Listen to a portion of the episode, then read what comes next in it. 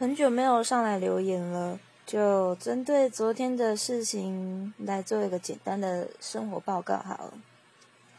从开始玩重机的这一段期间内，像因为车子有很多种种类，但我不知道怎么去认识，也不知道什么，因为真的喜欢的人跟半途杀出来的人。那种出发点的理念都是不一样的，而我就是半途杀出来，什么都不知道的那一个，所以我先从网络上面那种 IG 啊，先去追追踪一些车子或者说是改装车的一些资讯，就这样认识了他，而他住在台湾的最南部，嗯，而我住在台湾的最北部。起初是六月的时候说好有个车距，我一定会去找他。就那一天也不巧吧，就自己身体也不好，状态也不好，不想出门，所以就真的我 算是放他鸽子嘛，也不知道。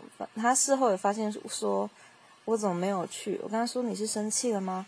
他讲说我为什么要生气？我根本没有生气啊！我觉得天天觉得很像小女孩的想法。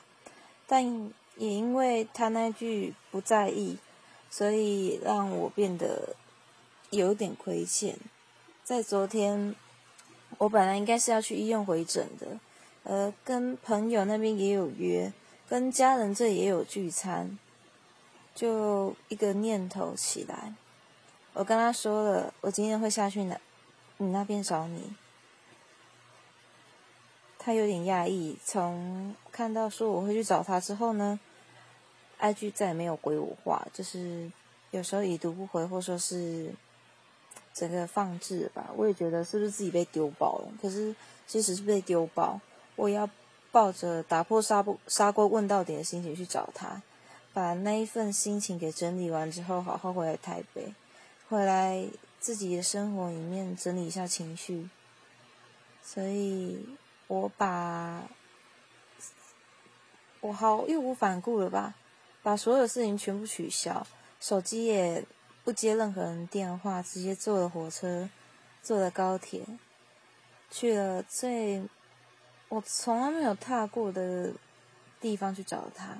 天气真的很热，说实话，一个人走着，走在路上，总是想说他会想怎样。虽然我看过他的照片。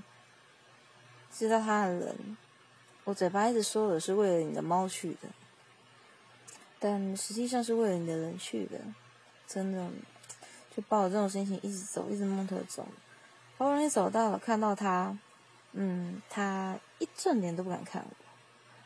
他说：“没事，我就跟你的朋友聊天吧。”庆幸他的朋友真的还蛮好聊的，所以我就跟他的朋友聊了一整天，没有跟他说任何一句话。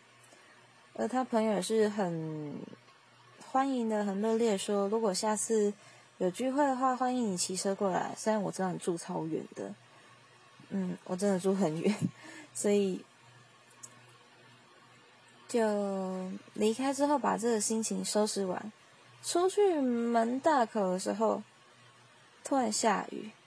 走到车站的时候，我就赖着他，跟他说：“你还记得我跟你说过了吗？”我只要出了门，不管哪里不可能下雨的地方都会下雨。他说：“对你真的太强了，我不能不敢相，我不能不相信。”我笑着跟他说：“我或许是不属于这边的人吧，属于龙宫的小仙女，或说是上天来的小天使，所以老天爷都会帮着我，我能够呼风唤雨吧。”就这样讲一些比较白痴的屁话。就这样，我从屏东一路坐火车转高铁回去，在那路上，我一直想：我是喜欢你吗？还是只是仰慕你？还只是还是，或者是说我单纯碰到一个想要离开的环离开环境的时候，想要去流浪的时候遇见你，你也是一位流浪的人，所以我们心灵相契吗？到今天之后，我们的对话变得有点异常的少吧。不过不知道会不会有以后，或说是这个以后已经成为我们的据点，我都祝福，也谢谢上天给我一个机会能够整理这种心情。嗯，就这样，加油吧。